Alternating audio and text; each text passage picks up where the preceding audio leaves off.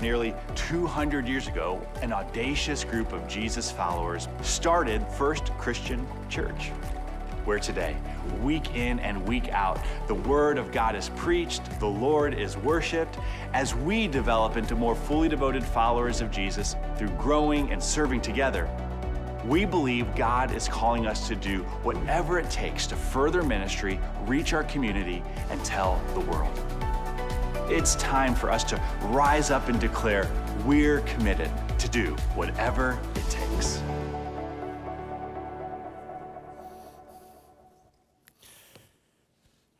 So, a question I've been getting here uh, leading into this weekend is something to the effect are like, are, are you excited that this is like, you know, kind of the, the, fi- the finish line, I guess you could say, of this whole whatever it takes series? Like, are you, are you kind of glad it's, it's done? And I said, I'll tell you what I'm glad about. I'm, I'm glad that next week I get to wear a different shirt. I mean, there's only so many ways you can rock this t shirt. So, I'll tell you what, but when it comes to this idea, it, the irony is it's, it's, really not a finish line. Uh, you, you, could say it's actually that this commitment weekend, it's, it's not a finish line, it's almost like a, a starting line disguised as a finish line. Because, yes, it's a culmination in everything we've been working towards and committing to over the last six weeks with this idea of how it is that God's wanting to work in us and through us. But it's about a whole new chapter, a whole new season in this life of church life together for what God has us for, both today and in the days ahead. And uh, honestly, I, I think that's what you love about this church. I know it's what I love about this church that we are a church, that we've been a church, that the reason we are here 189 years and counting is because we're not a church that just understands our existence to just get by singing some songs week after week, preaching some sermons, but that we understand that the church, God's church, that it's on the move, that we're going somewhere, that we're to not be settling, but actually investing in the future of what God has for us as His church. And so, this idea of whatever it takes, you've, you've heard it a number of times now, that we understand that that's who our God is. That we serve a God who literally did whatever it takes to send his son, who would give his life so we could be given the gift of a new life. And so, what are we going to do as the church to do whatever it takes to further that message, that mission, to further his kingdom through his church? And uh, as we've kind of been on this journey together, uh, at the inception point, pretty early on, a, friend of mine in the life of the church, when they were hearing some of the goals and the things that are in the guidebook on how we're going to further ministry and reach our community and, and tell the world, um, he, over a coffee, he said, Hey, I'm just kind of excited for what the church is doing. He said, I, I love these God sized goals. And he said this He said, Hey, if y'all are going to go hunting for Moby Dick, you know, like the giant whale, the book that it's super thick that no one ever read, but we know who it is. If you all are gonna go hunt Moby Dick, I'll bring the tartar sauce, he said. And this idea, and I, and I know how he's committing and, he, and he's all, and I just, I love that attitude. Uh, in fact, this past week, he called me over to his house and he walked out of the garage uh, months later with this uh, for us here today.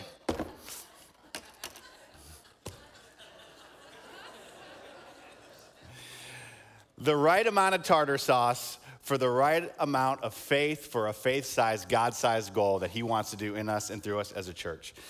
You know, I tell you, I, th- I think that's what Jesus meant when He gave us the parable of the talents. Uh, if you're familiar with it, or if you're not familiar with it, it's a story that Jesus tells about how we're to use what God's given us uh, to invest in His kingdom he says there's these three servants, these three stewards, if you will, and he gives each of them uh, a talent, which was actually a, a, weight, a measurement for, for money. Uh, so, actually, newer translations just call it a bag of gold. Uh, so, a bag of gold or a talent would have been the modern day equivalent of like more than $2 million. And so, he gives a talent uh, to one, two talents to another, and then five talents to yet a third steward, a, ser- a third servant, if you will, um, based, he said, on their abilities. And if you know the story, uh, one of the servants, uh, kind of out of fear and just kind of playing it safe, he buries it. He buries what God gave him. And the other two, uh, they, they go and they invest it. And to the first one who buried it, uh, in Matthew chapter 25, verse 26, uh, the master scolds him and says, You wicked and lazy servant. And to the other two invested in the kingdom, he says, You know the line, well done, good and faithful servant. And really today, that's what this commitment weekend is all about, is us kind of taking a step forward and uh, being well done, good and faithful servants by not burying what God has given us, but as each of us has discerned, as God has led us through prayer, the way in which he wants us to commit uh, to further his kingdom through his church. And you might ask, you know, why the church? Well, because the church, well, let's, let's get this right. Jesus is the hope of the world. He is the light of the world. And he said that he was going to build his church, his strategy for this whole thing, and the gates of hell will not even overcome it. And so he says that you are now my light, to be a city on a hill, to shine the light of Jesus, to give the hope of the world to the world. That is the role of the church. And I believe this because I see it all the time.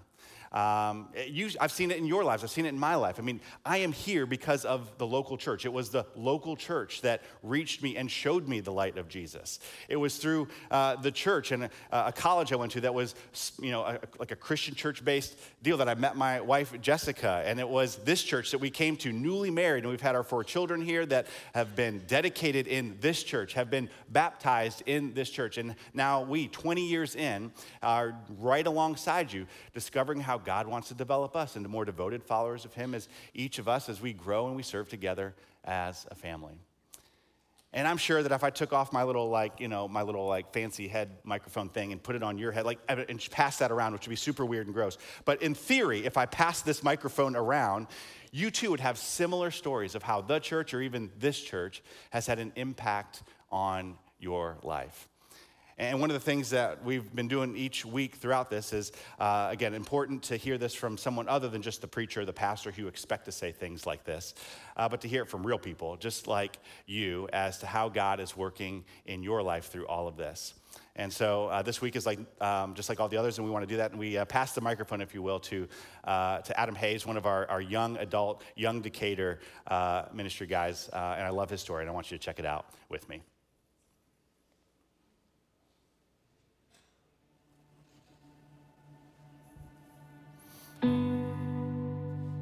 I have been in Decatur for six years.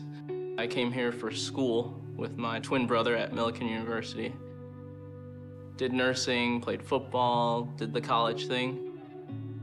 I went to Springfield for a year and worked there. And I was driving here about three days a week for a year. And then I moved back over to Decatur. Um, and I've been here for a year back in town. One thing I love about the church is Young Decaturs. We do it on Thursday nights. It's a really cool experience. We have worship, we uh, have talks. It's really cool. I've never been in a place that seems so welcoming and down to earth. Like it's, everyone is very genuine here. They take you as you are and are welcoming to all. You come in and it's like, it's airtight you know everyone and people are excited to get to know you and your, your past, your future, you know, they're super excited just to love on you. And yeah, I just love it here. this summer, me and 22 other people went on a mission trip to Kenya. My fiance, now fiance, was my girlfriend. She got me to go to Kenya because she had been one time already. This was her second time. But man, I went to Kenya and you see two different types of people. Like here, people who have a lot and hold on to it. And you have people there who have very little and don't hold on to a single thing. And the type of perspective that you gain from that, it's, it's like a different world. People there, they have very little, um, but they will do the absolute most to make you feel loved people really love on each other there. And, you know, you come back here and, you know, we have a hard time, you know, saying hi to our neighbors that live, you know, 20 feet away from us. And that's not to shame us, but it just, you go there and you get this perspective like, I can really do better. I can do things differently.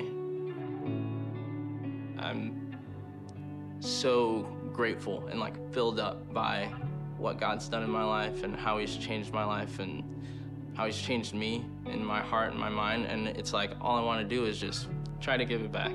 I do that by his serving, going to Kenya and serving at Young Decatur and in service. it's like God gave that to me to, you know, be able to play guitar and, you know, be use my talents, but I they're not mine. And so I feel like it's the least I can do.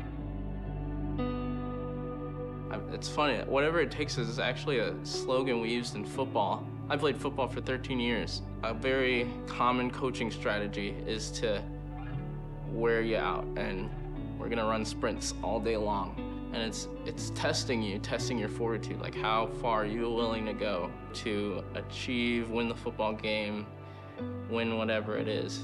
But I guess with God, it's you know, whatever it takes means how far are you willing to go to surrender to do what God wants you to do.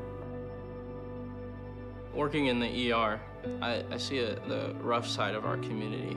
I'm reading in Matthew right now, um, and it talks a lot about the church and Jesus setting the foundation of what the church will be.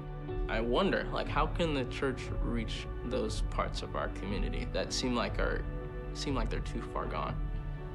I love this church. I think the parts I love most about it is when we walk out the front doors, when we can go out and reach people where they are, because that, that's what Jesus does. I'm super grateful for FCC. It's hard to call it perfect uh, because God's the only one that is. But I'm just, yeah, overwhelmed and overjoyed by what God has done in this church and the opportunities He's set out for me and my friends and this community. So I'm really excited for the church to be able to get its hands in more of the community.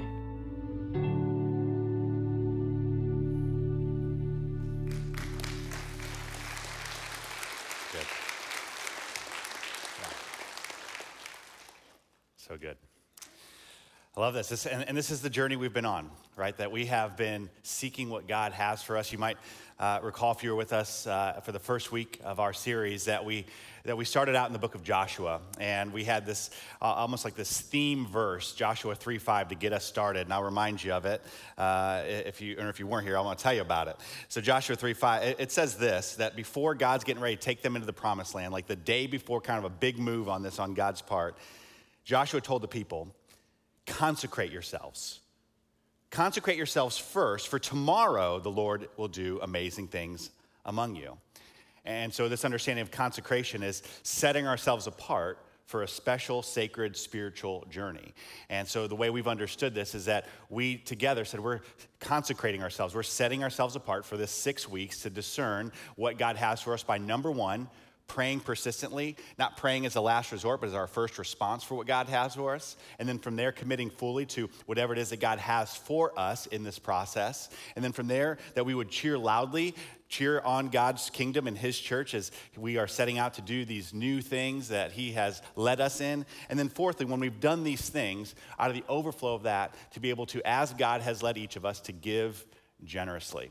Because when we do these things, when we kind of have this right recipe in place, then it is a, a point where we can do what it says in uh, 2 Corinthians chapter 9, where it says, quote, each of you should give what you have decided in your heart to give. Not reluctantly or under compulsion, for nobody likes that, so add that in there.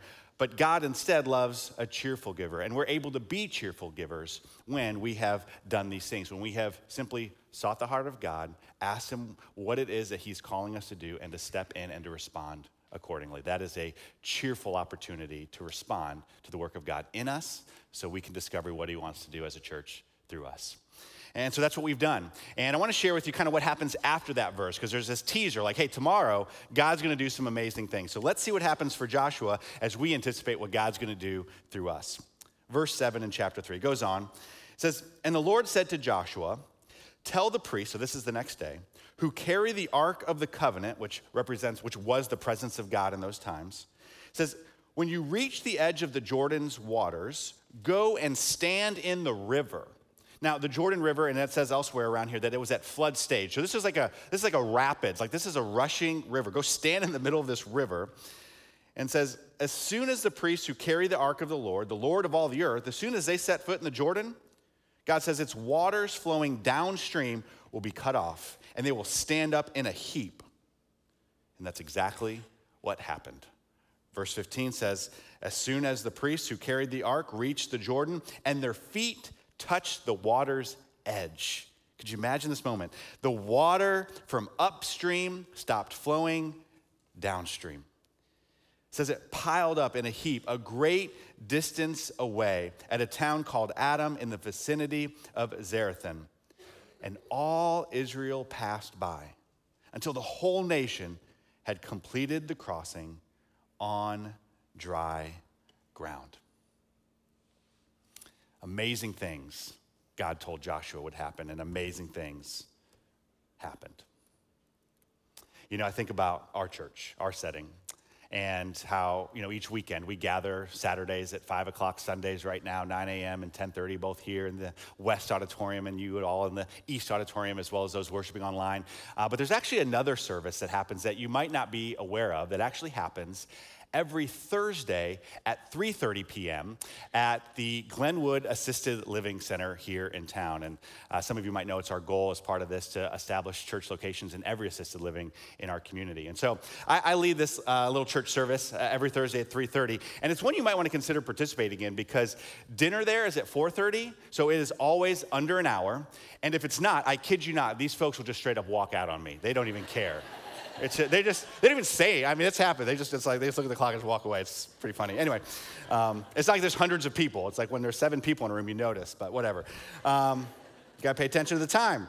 So, three Thursdays ago, it was Eileen's first Thursday with us. And Eileen, um, not to overshare her story, it's not my story to share, but she, she's just had some incredibly difficult health issues, um, like, like visibly like changing her. Like she has just, she, there's some more surgeries yet to come and all these things. And I know she's um, naturally pretty self-conscious about this. And anyway, um, she, she's sharing about the struggle, but she almost can't finish the sentence without completing that by saying, But I know God is with me. I feel his presence. And every time she says that she feels God's presence, it's coupled with a hug that I get. I, I tell you, if I had a dollar for every hug that I've gotten from Miss Eileen over the last three weeks, I think we might have enough dollars to, you know, reach the whole like fully funded ministry goal around here. I mean, she's just expressing in every way she knows how her thankfulness for the work of God in her life right up to this point, and she trusts in the days ahead. And so, two Thursdays ago, we got to talking. Um, uh, we were doing the study of, of, Nicodemus and how Jesus says you have to be born again. And we got talking about baptism, and we were all sharing our baptism stories. And the more she caught on, the church that was putting on church for her when she couldn't go to church was First Christian Church. She said, First Christian Church, I was baptized at First Christian Church at the church downtown in the 1960s. And I'm just like, wow. Like, it just makes me wonder do you, do you think that little group of folks that got together in 1834 could have possibly imagined that 134 years, or yeah, I guess about 130 years later, uh, that Eileen in the 60s would get baptized, or 189 years later, that we would still be having an impact in her life, that when she couldn't come to church, that the church could come to her, or 189 years later, the stories in this room that are still being written, the ones that God is up to and going to be up to in the days ahead. It's all a reality because folks who went before us upstream through their prayers, their generosity, their giving, they made a way by, you could say, stepping their foot in the raging waters of starting a church on the frontier in 1834 and those who have come since then, but before us, that we have been able to walk, thousands of us, on dry ground because of the faithfulness of people who, who went before us to trust in the faithfulness of God for what He wanted to do through them. And so now, it's our turn. We get to have that story. We get to tell that story. We get to be a part of stepping our foot in the water, trusting God is holding back things to make dry ground for more folks to know Him in our community and around the world, in us and through us. And so it's been super fun getting to share. Again, this is stories through uh, video in the ways that God has been working in your life. Um, you know, again, as I kind of joked, you know, normal people, unlike your, your pastor here. Um, but as important as it is that you hear from you know, normal people, uh, I believe it's also really important that you hear from your pastor too, as to where he's at in all of this. And so, um, you know, for us in our lives, it's been really interesting journey because, you know, I've kind of been maybe a step ahead with my responsibility to both plan and prepare and preach sermons here. But what's been crazy is the conversations that I've had with so many of you all and the way in which your what God is doing in your life has just like across coffee tables or conversations or hallways, the way that you are preaching to me and just the, your surrender, your sacrifice, like the steps you're taking, just like, man, it's really pushed me and it's pushed Jessica. And as the conversations we have at the house, um, and I'll share this with you. That, and you guys, again, I've been here 20 years. You all, you know, I didn't just grow up here, you basically raised me. Uh, I, I, mean, when I first came here, I, I was still shaving like once a week just to get the peach fuzz. That's all I needed. Like, you all know me, and so as I share this, please hear, you know this is not for me to point to anything that, that I'm doing or we're doing, but more so just so you know that your pastor isn't asking you to do anything that he's not willing to do and to figure out him, himself and, and, on their own. So, with us, as Jessica and I came to, our, we had an advanced commitment night this past Sunday night uh, where we had uh, discussed and came to a place, a commitment number that we thought we were at. But I tell you, after that night, after hearing the stories both formally on stage and informally throughout the halls, and some of the things we're going to actually share a little bit of those stories here in just a minute, um, we just, again, just kind of convicted at a whole new level and just had this understanding like, look, if we're asking the church, if the pastors, the, the elders, if the leadership of this church is asking the church as a whole to go from what we're used to seeing in, again, an already generous church, uh, 5.9 million on average over two year period. Say we're going to increase that by an additional 4.9 million to do all the new things that we believe God has for us. That quick math, that's an 83% increase. And so we talked and we um, prayed and we've discerned and we have decided that again, we don't want to ask our church to go somewhere where we're not willing to go. And so our commitment number changed, and we took what we are giving currently, and we are going to commit over the next two years um, to increase that by 83%, and in addition to some stored resources, uh, so that we could get to uh, a, a, number that we didn't think we could get to here on the back of this card. And, and, again, I share that with you. I hope you know not to, again, point to us in any way, but just to say, like, if you're, if you're journeying with you, I, am right there with you. Uh, and, and, maybe you feel like I do in all this. Like I told Jessica that night, I said, I feel like, and I've never been skydiving, but it felt like I'm like looking over the edge, like looking at the commitment card, and it's like God just did one of these like out the plane. And almost just like him yelling down, like, hey, do you trust that I packed your parachute? Like this step of faith, but I needed just that little bit more of a nudge. And I know that's where some of you are at here today. And, and, I get it, you know, the, the challenge that I, I really appreciate um, what Pastor Adam said. And if you've been able to, in these little guidebooks, there's been these on your own videos. And if you haven't been able to catch those, I'd go back. I mean, it's a, it's a great deal of um, just kind of on your own type stuff in the small groups. I know you've been doing it. But he, but he said this last week in the video. He said, We've all been in situations where our faith has been tested. If you've been around, if you've been following Jesus, you've been in a situation where your faith has been tested. But, but then he asked this question. He said, When's the last time you put your faith to the test. And I thought, yeah, that's, that's where we're at. I mean, we've got a, a senior in high school, uh, so college is next year. We got three more in tow right behind her. And for some of you, that's where you're at. Some of you, it's like, you know, you've got a kind of purchasing a home on the horizon. Or I've talked to some of you who retirement is on the horizon, and you're, and you're sorting these kinds of priorities and sacrifices out. And again, it's been an inspiration and a sermon to me just as much as I've been giving sermons to you. Um, and, and, so, with that, I, I want to just kind of say at that early commitment night, there were so many cool stories shared. We captured some of them here on uh, a video that I want to show you here in a minute. But just to kind of hit some of the, the highlights here of what came out of that first night of those who discerned to go first is we had 115 individuals participate here. We had this room, uh, kind of first floor, filled with that. That represented 64 households making commitments. And the front office just gave me some stats, no names or anything like that, but just shared with me what kind of some of the, the info that came back on the cards. And we discovered out of those 64 households, eight households stepped into giving for the very first time. And I thought, man, how cool is that? That people are taking that step of faith, that you are taking that step of faith. Uh, some other cases, there was a family who multiplied their giving by three and a half times uh, of what, where they were at, giving traditionally 6,000 over the past two years, and they're committing 21,000 over the next two years. Another family multiplied their giving 24 times, going from $200 over the past two years to $4,800 over the next two years for whatever it takes. And I don't know what that story is, but I, I, I just commend it's a bold step of faith.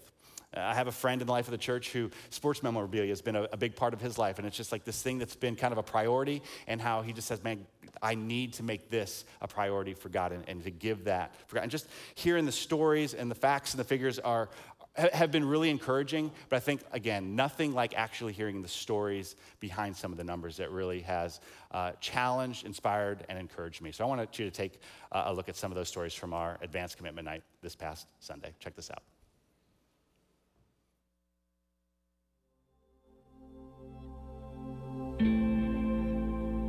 Whatever it takes has made me draw closer to His Word each and every week, knowing that I want to draw closer to Him every single day.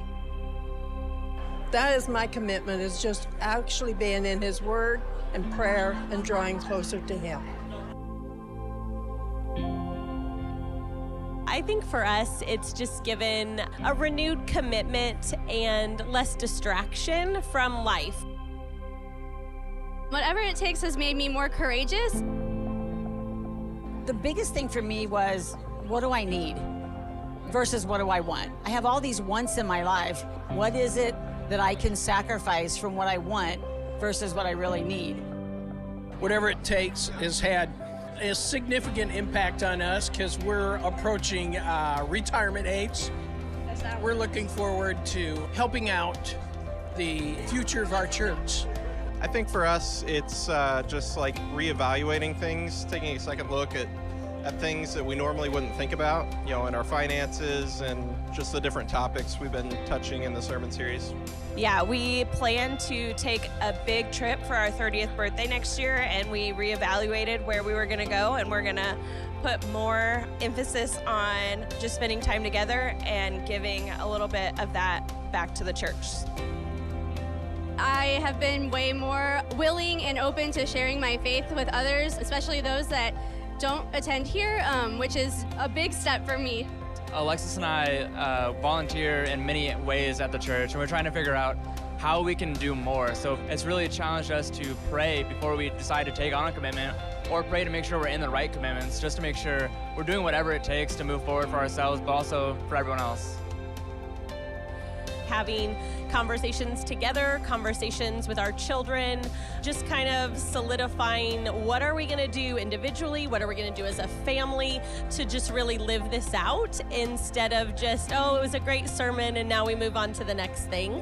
I know for me, and I know we discussed it in small group, our giving and generosity in today's world and the technology we have. There isn't much thought given to it. So, this is really a great opportunity for us to sit down and reevaluate our giving and then to stretch us further in our generosity. So, I've really enjoyed retaking a look at how we're giving and how much we're giving.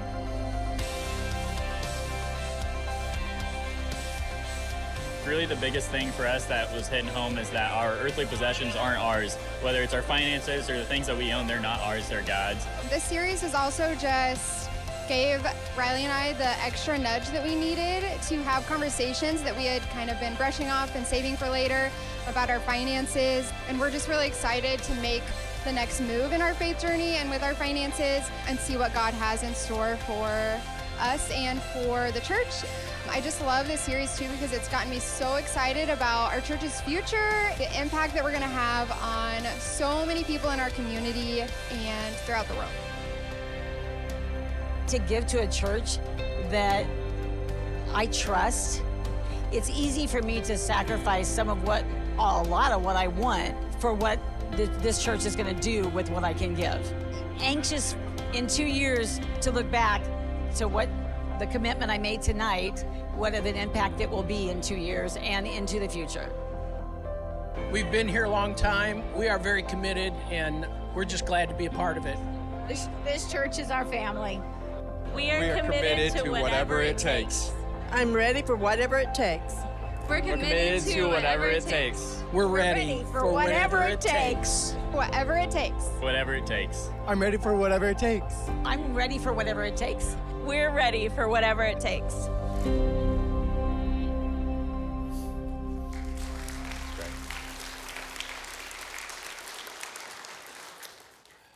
So good. Um, you know, I, I, what gets me excited is I, when I hear people talking about what they're excited about. Again, this whole idea of in us and through us as the church.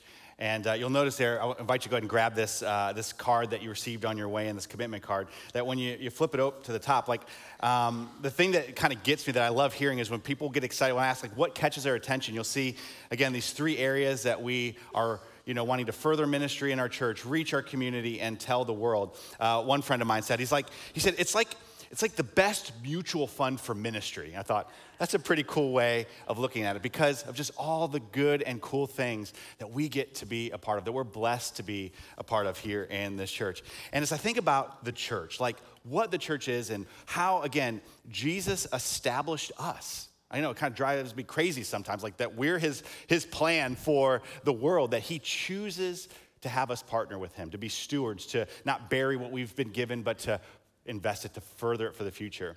Um, I, I, came across this, this take on Proverbs chapter 31 uh, a little more than two years ago, kind of actually knowing that I didn't know what was coming, but I knew working with our elders and pastors that there was a day coming where we were going to have kind of a moment, a, a line in the sand, a, a, commitment of sorts as to what was next for the days ahead. And so I'm kind of nerdy with my organization, so I was able to put that in a spot where I knew I could find it for this day.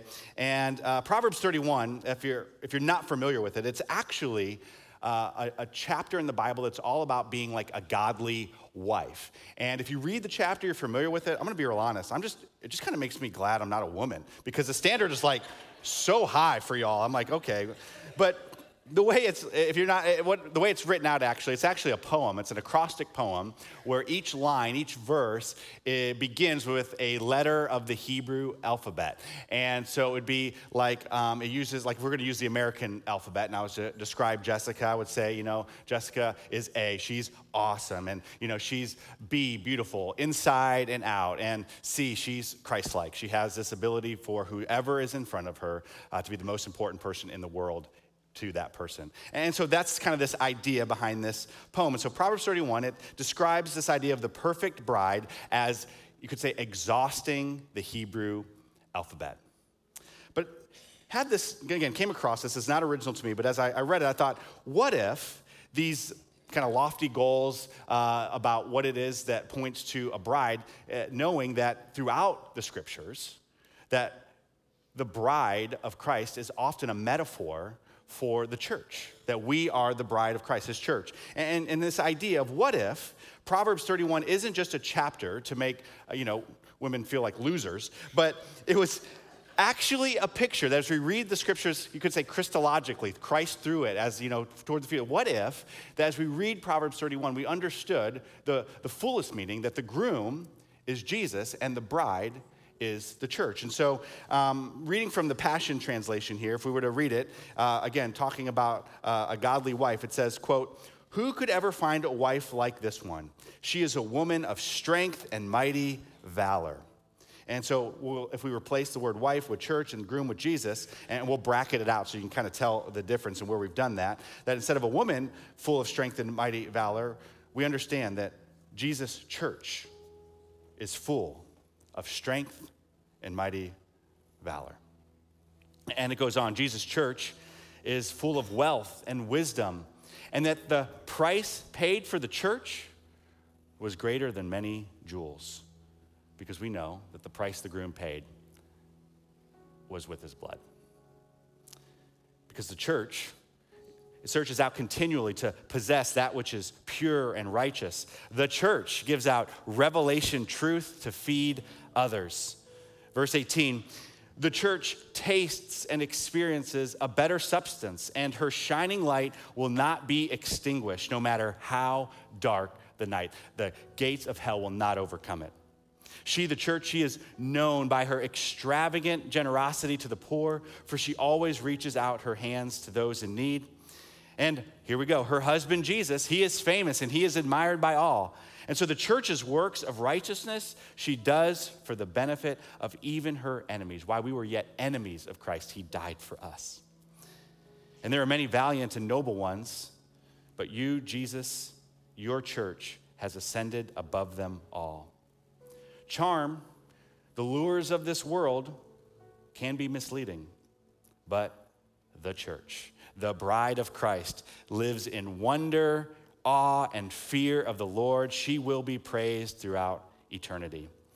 And now, this is where we get to clap because it says so. So go ahead and give her the credit that is due, for she has become the radiant church. All her loving works of righteousness deserve to be admired at the gateways of every city. That is who our God is, that is who Jesus is, and that is who we are to be as a church. Thank you. I know we're not a clapping church, but I'm proud of y'all. You did good.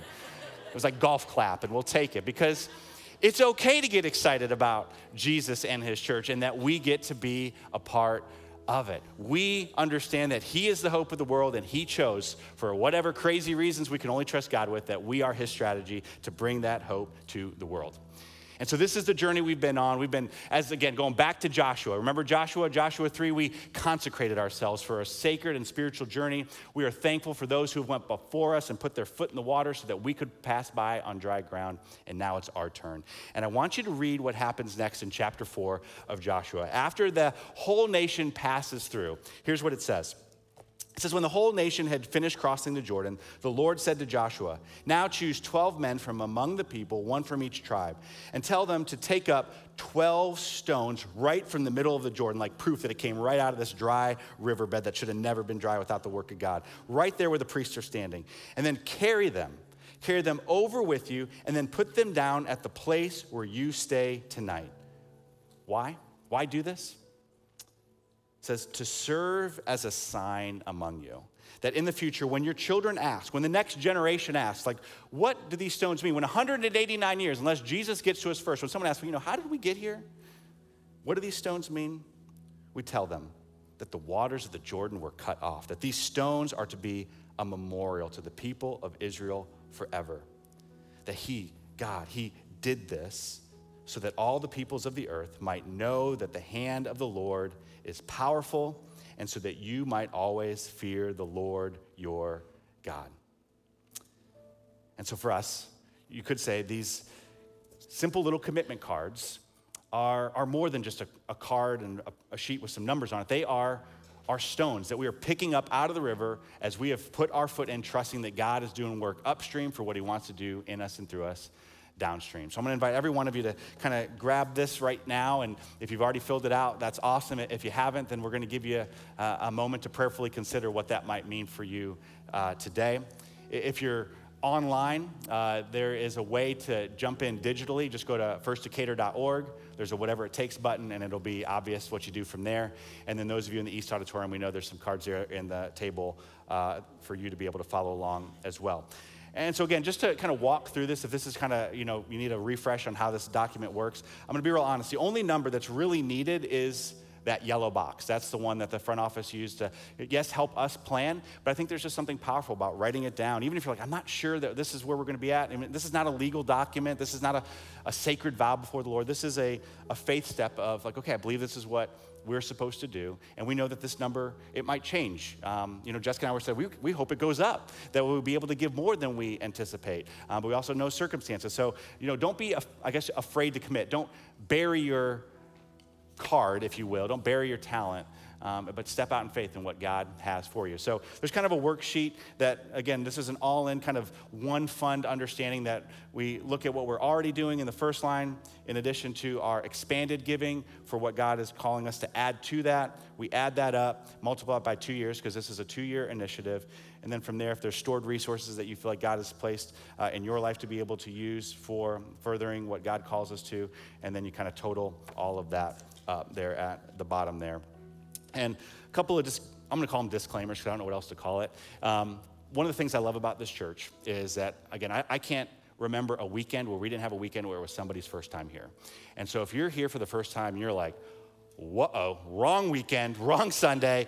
Uh, let me encourage you this is not the wrong Sunday. This is the perfect Sunday because you're hearing what this church is about. And I'd invite you on your way out. We still have some, whatever it takes, t shirts. You can grab one of those. Definitely grab a guidebook and you can see what this whole initiative is all about. The website has a bunch of stuff about it as well. But here's what I want you to do if, uh, if you are here and it's your first time or you're new in the last few weeks and you know you're not like this is not where you're at yet, that's okay. I just want you to write on your card um, at that box, just write the word guest, like, hey, my first time, but go ahead and write your name, uh, and, and, we'll use that as an opportunity to pray specifically for your journey as we can be a part of that as your church.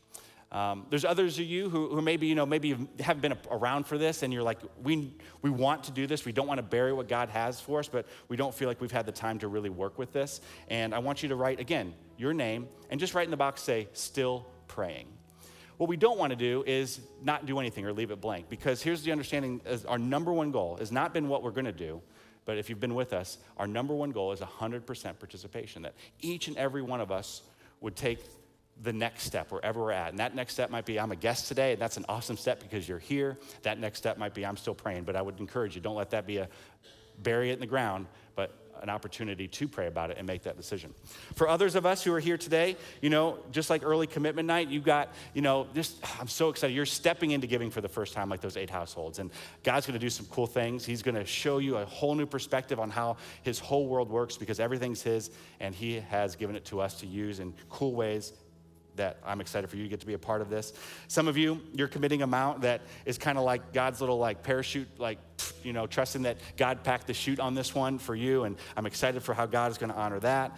For others of you, I, that number you look at and you're like, man, that's, that's not a very big number. And to, it's almost like the widow's mite. You might remember we talked about that. But that number means something. That's a sacrifice. That's a, that's a big number for you. And I'm, I just want to encourage you that God is going to honor that reality because what it means to you to sacrifice, not what it means in some total goal or something like that. Um, for the others of you, of, it's been fun to have conversations of people who've come to me last year and said, you know, I know that God has blessed us financially in ways that is far beyond what I could ever have asked or imagined. And asking, like, how do, how do you think God wants me to use this? And it's been exciting to hear this opportunity, this intersection of what the church is doing and where you are at and this ability to make a big impact in what it is that we're going to be able to do in the days ahead. And then maybe for some of you yet still, you're, you're like Jessica and I. We came in with an understanding, uh, but you've been inspired, encouraged, challenged by the stories of others. And, and maybe that number has changed for you. Uh, it's just, again, it's all, it's like, again, skydiving. I've never been skydiving, but I'm assuming it's super exciting and super scary all at the same time. And, and, and, in a lot of ways, that's what faith is it's kind of stepping out, trusting that God has packed our chute. And so, wherever you're at in that, I'm going to give you here just a, a few minutes to do one of two things to either uh, kind of fill the card relative to what uh, we just talked about to your respective scenario, everything from a first timer here to ready to roll. Uh, or if you've already filled out your card and, and you feel confident about your commitment, to just take these few minutes to just pray about it. Just continue to pray and, ask God to use these resources, um, not just to further ministry in the church, but how He wants to use this sacrifice, this giving, uh, to do a work in you as well. So let me pray for us on that, and we'll give you a few minutes uh, to do that. Heavenly Father, we carry these little uh, symbolic stones out of center of a river that we are trusting you are holding back waters to do exactly what you designed your church to be a place where you work in us and out of the overflow through us. And so may it be as we make our commitments, as we fill out our stones here today. Lord, hear our prayers.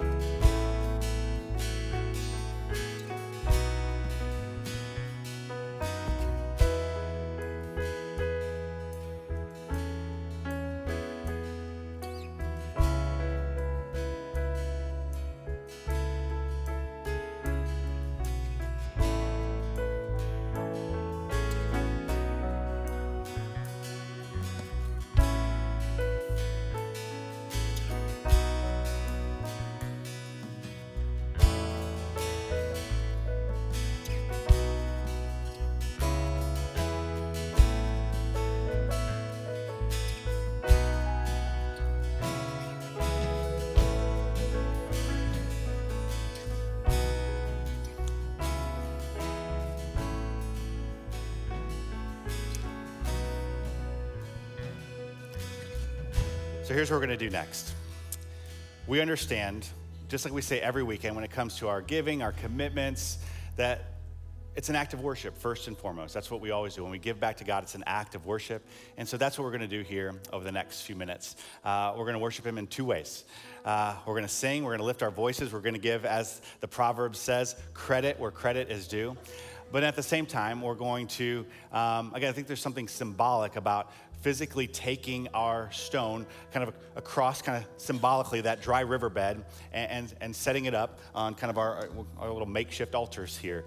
Uh, and so here's how this is going to work here in the West Auditorium. There's going to be some ushers that for the back of the room, they're just going to kind of just kind of help kind of keep it. Or we don't have a lot of room to kind of get around people. That's going to change. We're excited for that. Uh, and so the way we're just going to do it today is uh, if you're in the back of the room, they're going to have you go up the center aisle. There's a, uh, a space where you can kind of surrender your card there. The front of the room, same. Come down the center here. They'll have you set it here, and you kind of go back on the aisles back to your seat. Uh, if physically that's challenging for you, just hold your card up, and we'd be happy to uh, help you with that. Hey, Moses had his brother Aaron hold his arms up. We can help you with whatever it is we got to do to get a card where it needs to go. But then once you place your card, we don't want you to go home empty handed in the sense that we want to be able to recognize that this is a significant moment. And so as you lay down your symbolic stone, we want you to pick up an actual stone. That again, this isn't a finish line, this is a starting line for you to continue to pray and trust what God is going to do in you and through you through this journey together. So make sure that as you lay your commitment card down here, that you also take uh, a stone for you to put in a place where you continue to trust and pray and remind what God is doing us. Uh, you could say again, in us and through us.